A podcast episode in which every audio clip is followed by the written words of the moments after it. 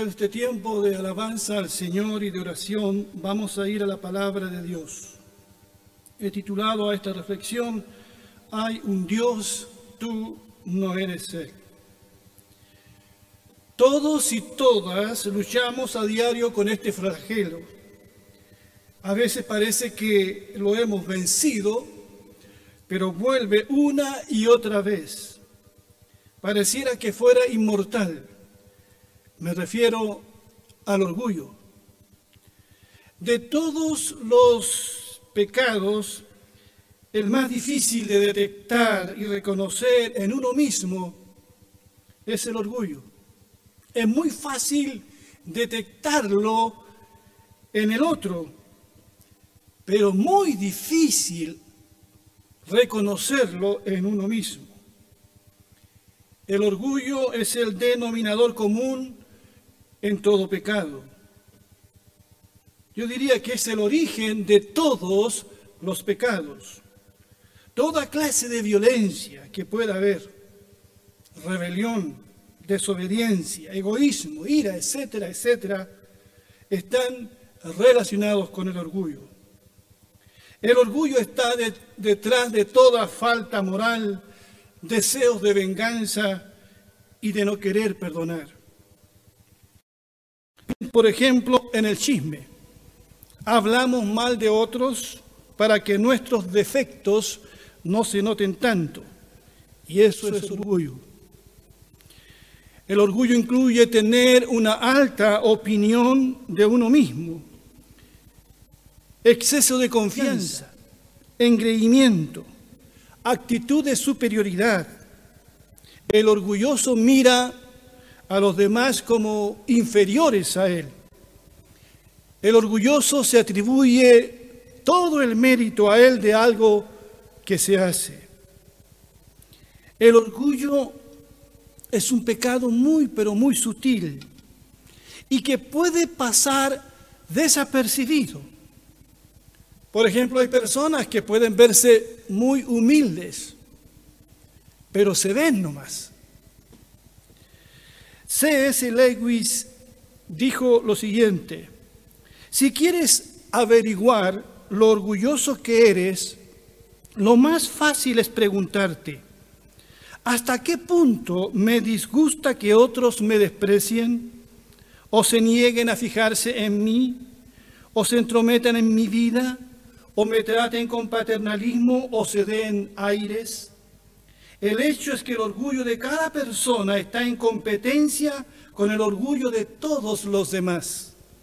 El hecho de que yo quería ser el alma de la fiesta es la razón por la que me molestó tanto que otra persona lo fuera.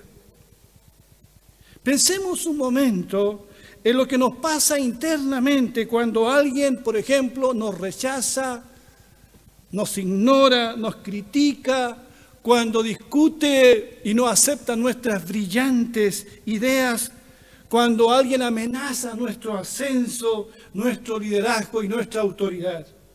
¿Qué nos pasa por dentro? Qué sutil es el orgullo, ¿verdad? Y muy, muy peligroso si no lo enfrentamos. La Biblia dice que el orgullo es capaz de destruirnos. Allí en Proverbios 16, 18 dice, antes del quebrantamiento es la soberbia y antes de la caída la altivez de espíritu. Esto es muy, muy grave. Antes del quebrantamiento es la soberbia. El quebrantamiento lo busqué en el diccionario, quebrar de manera, dice, violenta, destruir o despedazar. Eso es el quebrantamiento. O sea, cuando una persona se deja arrastrar por el orgullo, su vida, su vida, tarde o temprano, será despedazada. Dice el otro proverbio que al quebrantamiento lo, precede la soberbia humana. Antes del quebrantamiento se eleva, dice el corazón del hombre, Proverbios 18, 12. Es posible que alguno de ustedes ya haya visto a hombres y mujeres estrellarse, quebrantarse rotundamente a causa de su orgullo.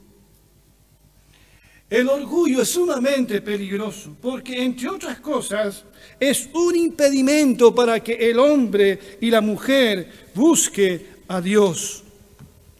El Salmo 10, versos 3 y 4 dice, el injusto se jacta de sus malos deseos, alaba al ambicioso y desprecia al Señor.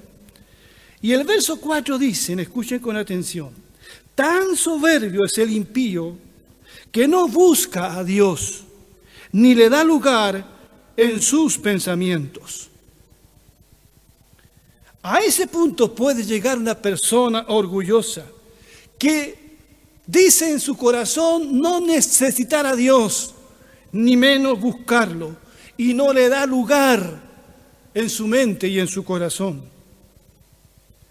Ahora, nosotros los que somos cristianos, también debemos tener cuidado.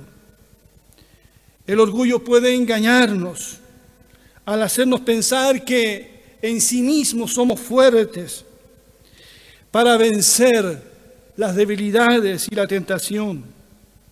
Por eso allí en 1 Corintios 10, 11 y 12 dice la palabra del Señor en el verso 12, así que el que piensa estar firme, mire que no caiga. Todos preferimos la compañía de personas humildes y no la compañía de personas orgullosas cuánto más Dios. Dice la Biblia en el Proverbio 6, 16, 19, seis cosas aborrece Jehová y aún siete abomina su alma. Los ojos altivos, esto significa los orgullosos, la lengua mentirosa, las manos derramadoras de sangre inocente, el corazón que maquina pensamientos inicuos, los pies presurosos para correr al mal, el testigo falso que habla mentiras y el que siembra discordia entre hermanos. El primero en la lista aquí es el orgulloso. Y dice la escritura que Dios aborrece estas cosas. En Proverbios 11.2 dice que el orgullo acarrea también vergüenza y destrucción. Y quiero mostrarles algunos ejemplos que están en la Biblia. Uno de esos ejemplos es Nabucodonosor, el líder político más grande y conocido del imperio de Babilonia. Al mirar lo que había logrado, él dijo, y está registrado en Daniel 4:30 sus palabras, dice, no es esta, no es esta la gran Babilonia que yo edifiqué para casa real con la fuerza de mi poder y para gloria de mi majestad. Eso fue lo que dijo. Un hombre entonces soberbio, arrogante, pensó que todo eso era producto de su ingenio, de su poder, de él mismo.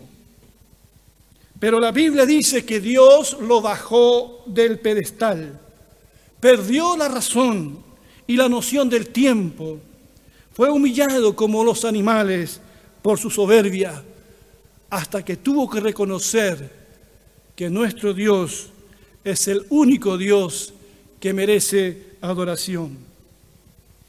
Tenemos otro ejemplo en la palabra del Señor. El rey Herodes Agripa está dando un discurso que está registrado en Hechos 12, 21 al 24. Dice aquí, y un día señalado Herodes, vestido de ropas reales, se sentó en el tribunal y les arengó. Y el pueblo aclamaba gritando, voz de Dios y no de hombre. Al momento un ángel del Señor le hirió por cuanto no dio la gloria a Dios y expiró comido de gusanos. Pero la palabra del Señor crecía y se multiplicaba. En el mismo instante en que este hombre permitió que la, gente lo aclamara como a Dios, en ese mismo instante, un ángel del Señor lo hirió y murió inmediatamente. Pero, ¿qué contraste? La palabra del Señor crecía y se multiplicaba. Tenemos también el ejemplo de nuestros primeros padres. Allí en Génesis capítulo 3 describe la rebelión de los primeros seres humanos. Satanás los engañó. Entonces la serpiente dijo a la mujer, no moriréis, sino que sabe Dios que el día que comáis de él serán abiertos vuestros ojos y seréis como Dios sabiendo el bien y el mal. Adán y Eva se dieron a la tentación de querer ser como Dios. Pretender ser creador y no criaturas. El orgullo los llevó a la desobediencia, a la rebelión. Sintieron mucha vergüenza después. Quisieron esconderse de Dios. Satanás mismo, nuestro archienemigo, cayó en lo mismo. La Biblia dice que Satanás era una hermosa creación de Dios, un ángel de luz, Lucifer. Y allí en Ezequiel 28, 12, 14 se dice de él, tú eras el sello de la perfección, lleno de sabiduría y acabado de hermosura. En Edén, en el huerto de Dios estuviste. De toda piedra preciosa era tu vestidura. Más adelante dice, tú, querubín grande protector, yo te puse en el santo monte de Dios, allí estuviste. Pero un día el orgullo se apoderó de él. Quiso oponerse por encima de Dios. Y así lo dice Isaías 14. Tú que decías en tu corazón, subiré al cielo, en lo alto junto a las estrellas de Dios, levantaré mi trono y en el monte del testimonio me sentaré a los lados del norte. Sobre las alturas de las nubes subiré y seré semejante al Altísimo. Un día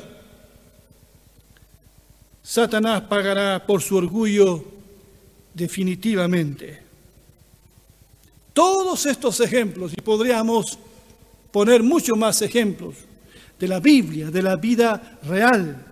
¿Verdad? Todos estos ejemplos, Satanás, Adán y Eva, Nabucodonosor, Herodes y tantos más quisieron ser Dios. A todos ellos se refiere por medio el profeta Jeremías, nuestro Dios, con las siguientes palabras. Te haré pequeño entre las naciones menospreciado entre los hombres. Tú que habitas en las alturas de las rocas, tú que ocupas las alturas de los montes, fuiste engañado por el terror que infundías y por el orgullo de tu corazón. Aunque pongas tu nido tan alto como el de, del águila, de allí te haré caer, afirma el Señor. Y nosotros, yo y tú que me estás escuchando, ¿cómo estamos por casa? Tengamos cuidado porque luchamos con las mismas tentaciones de estos personajes de la Biblia. No juguemos a ser Dios. Alguien vio una polera con el siguiente mensaje, con la cual titulé esta reflexión. Hay un Dios, tú no eres Él. Hay un Dios, tú no eres Él. Dios resiste y se opone a los soberbios y orgullosos. No nos creamos el cuento de que somos Dios, pero nos creemos Dios. Nos creemos Dios cuando salimos de casa sin orar, sin la bendición de Dios. Cuando antes de comer nos damos gracias a Dios por los alimentos porque pensamos que todo lo que está en esa mesa es producto de nuestro esfuerzo y Dios nada tuvo que ver con eso. Eso era lo que pensó Israel en un momento. Y Dios tuvo que llamarles la atención. Allí en Deuteronomio 8, 12, 17. No suceda que comas y te sacies y edifique buenas casas en que habites y tus vacas y tus ovejas se aumenten, y la plata y el oro se te multipliquen, y todo lo que tuvieres se aumente, y se enorgullezca tu corazón, y te olvides del Señor tu Dios, que te sacó de tierra de Egipto, de casa de servidumbre, que te hizo caminar por un desierto grande y espantoso, que te sustentó con maná en el desierto, comida que tus padres no habían conocido, afligiéndote y probándote para que a la postre hacerte bien. Y digas en tu corazón, mi poder y la fuerza de mi mano me han traído esta riqueza. Eso me recuerda a las palabras también de Nabucodonosor. Cuidado con eso. Nos creemos Dios cuando creemos tener la respuesta a todos los problemas que enfrentamos. Cuando creemos nosotros decidir lo que es bueno y lo que está malo. Cuando queremos ser el centro de todo.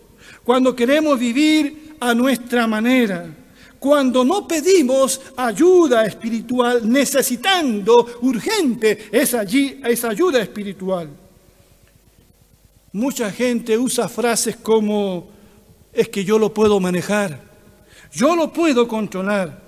Y no nos damos cuenta de que eso es imposible. Es agotador jugar a ser Dios. Nos cansamos y frustramos. Si te sientes bendecido, si estás al frente de un proyecto en tu trabajo, si estás en este momento lleno de vida, lleno de salud, y estás orgulloso por eso, Dios no quiere saber nada de ti. Si miras por debajo a la gente y te olvidas de quién está sobre ti, la Biblia dice que Dios está en contra de ti. Dios resiste a los soberbios, pero da gracia, gracia solamente a los que son humildes. Nuevamente cito a C.S. Lewis, un escritor que me encanta.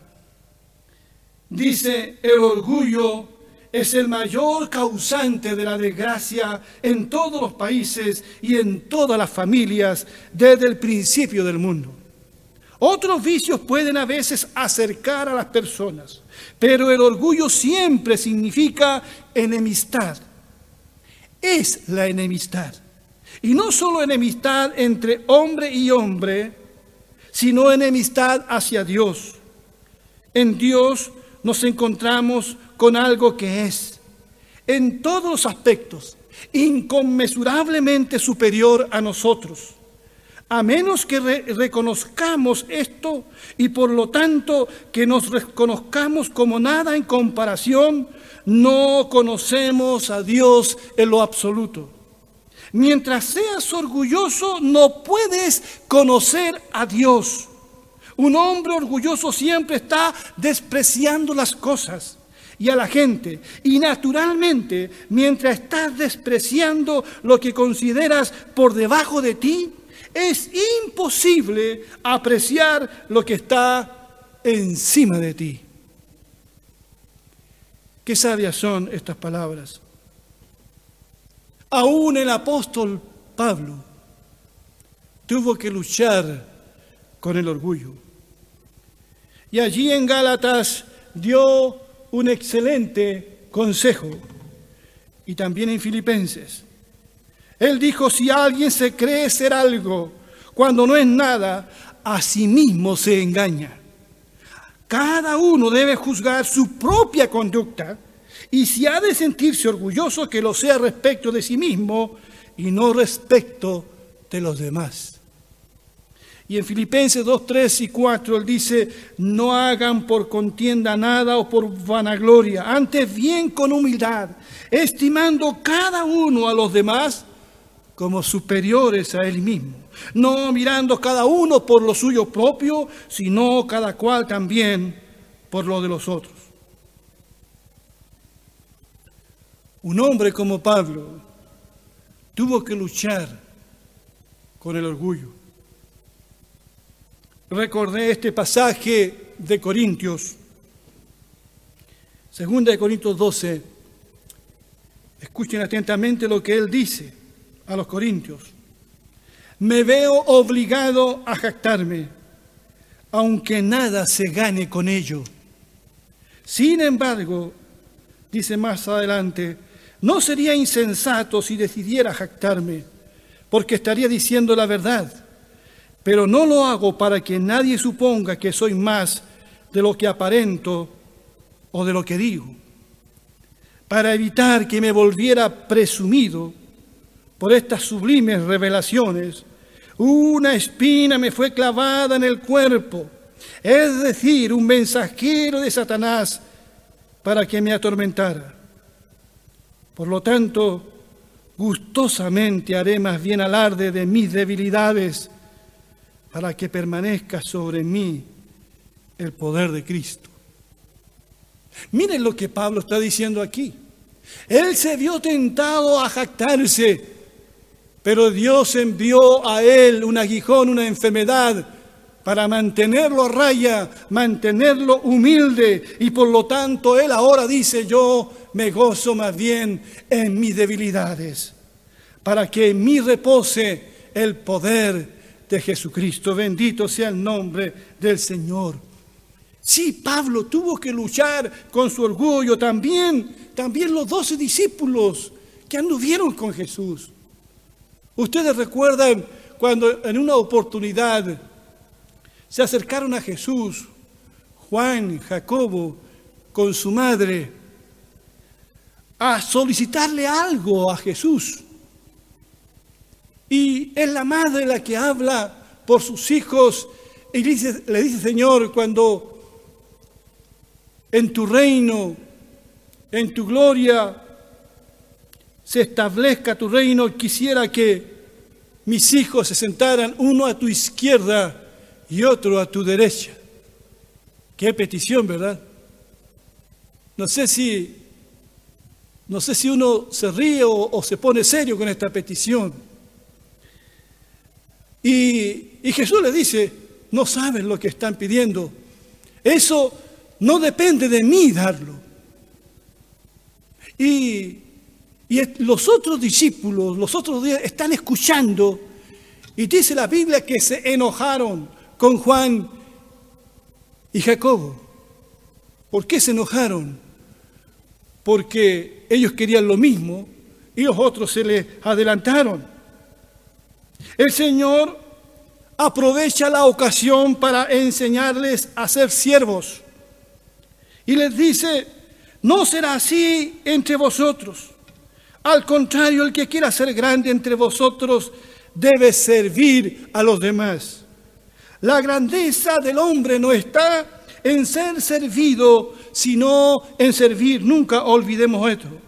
Y Jesús dice, y cualquiera de ustedes que quiera ser el primero, debe ser el esclavo de todos. Porque el Hijo del Hombre, o sea, Él, no vino para que les sirvan, sino para servir y para dar su vida en rescate por muchos. En otra ocasión los discípulos se acercaron y le preguntaron al Señor, Señor, ¿Quién es el más importante en el reino de los cielos? Entonces Jesús llamó a un niño y lo puso en medio de ellos y les dijo, en verdad les digo que si no se vuelven como niños, no van a entrar en el reino de los cielos. Y la persona que reciba a un niño como este, me recibe a mí.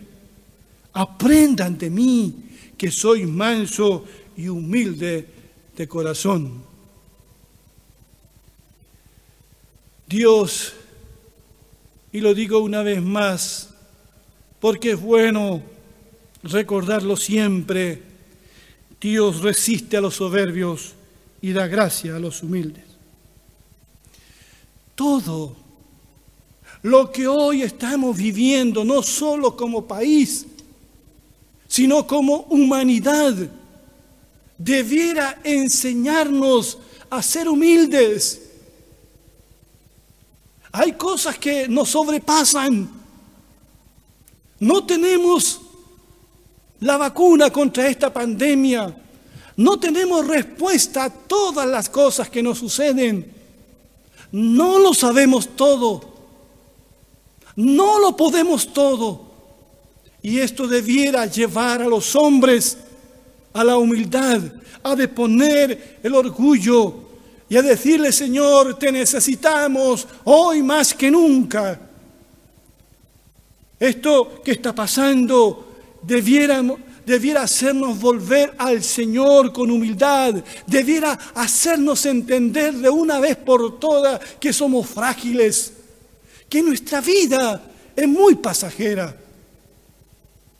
Yo creo que muchas cosas que están pasando, como dijo Lewis, es el megáfono de Dios para hablar a un mundo de sordos. Hemos sido sordos para escuchar la voz de Dios muy sordos. Él nos habla de una u otra manera, pero nosotros a veces no queremos entender. Espero que todo lo que está pasando nos sirva de algo. Y cada uno de nosotros es llamado a examinar su corazón, no el corazón del otro, porque para eso somos buenos, sino para mirar nuestro propio corazón y decir como David en ese salmo tan precioso, Salmo 139, examina, oh Dios, mi corazón y ve si hay en mi camino de perversidad y guíame en el camino eterno. El Salmo 19, verso 12 y 13, quisiera terminar diciendo lo que dice este hombre aquí. ¿Quién podrá entender sus propios errores? Mira la pregunta que hace. ¿Quién podrá entender sus propios errores? Líbrame de los que me son ocultos. ¿Cuántas cosas pecaminosas hay que, que no las hemos reconocido como pecaminosas, están allí ocultas? Y después dice, preserva también a tu siervo de las soberbias. Preserva también a tu siervo de las soberbias, que no se enseñoreen de mí, o sea, que el orgullo no me esclavice. Entonces, solo entonces, seré íntegro y estaré limpio de gran rebelión. Que Dios bendiga su palabra. Los abrazo a la distancia. Que el Señor les guarde, los proteja y estemos orando los unos por los otros. Vamos a orar. Padre Celestial, te doy gracias porque tú eres nuestro Dios y nosotros somos tus hijos y tus criaturas hemos sido para, creados para adorarte. Señor, te reconocemos en nuestra vida como nuestro Señor y Salvador. Danos un corazón humilde. Presérvanos también de las soberbias. Que el orgullo no nos esclavice. Danos humildes, Señor. Te anhelamos cada día. Reconocemos que sin ti no somos nada y oro ahora por esa persona que hasta ahora no te ha reconocido a ti. Permite que esta palabra sea una medicina para él, un llamado de atención. A ti sea la honra y la gloria por Jesús nuestro Señor, que vive y reina para siempre. Amén y amén.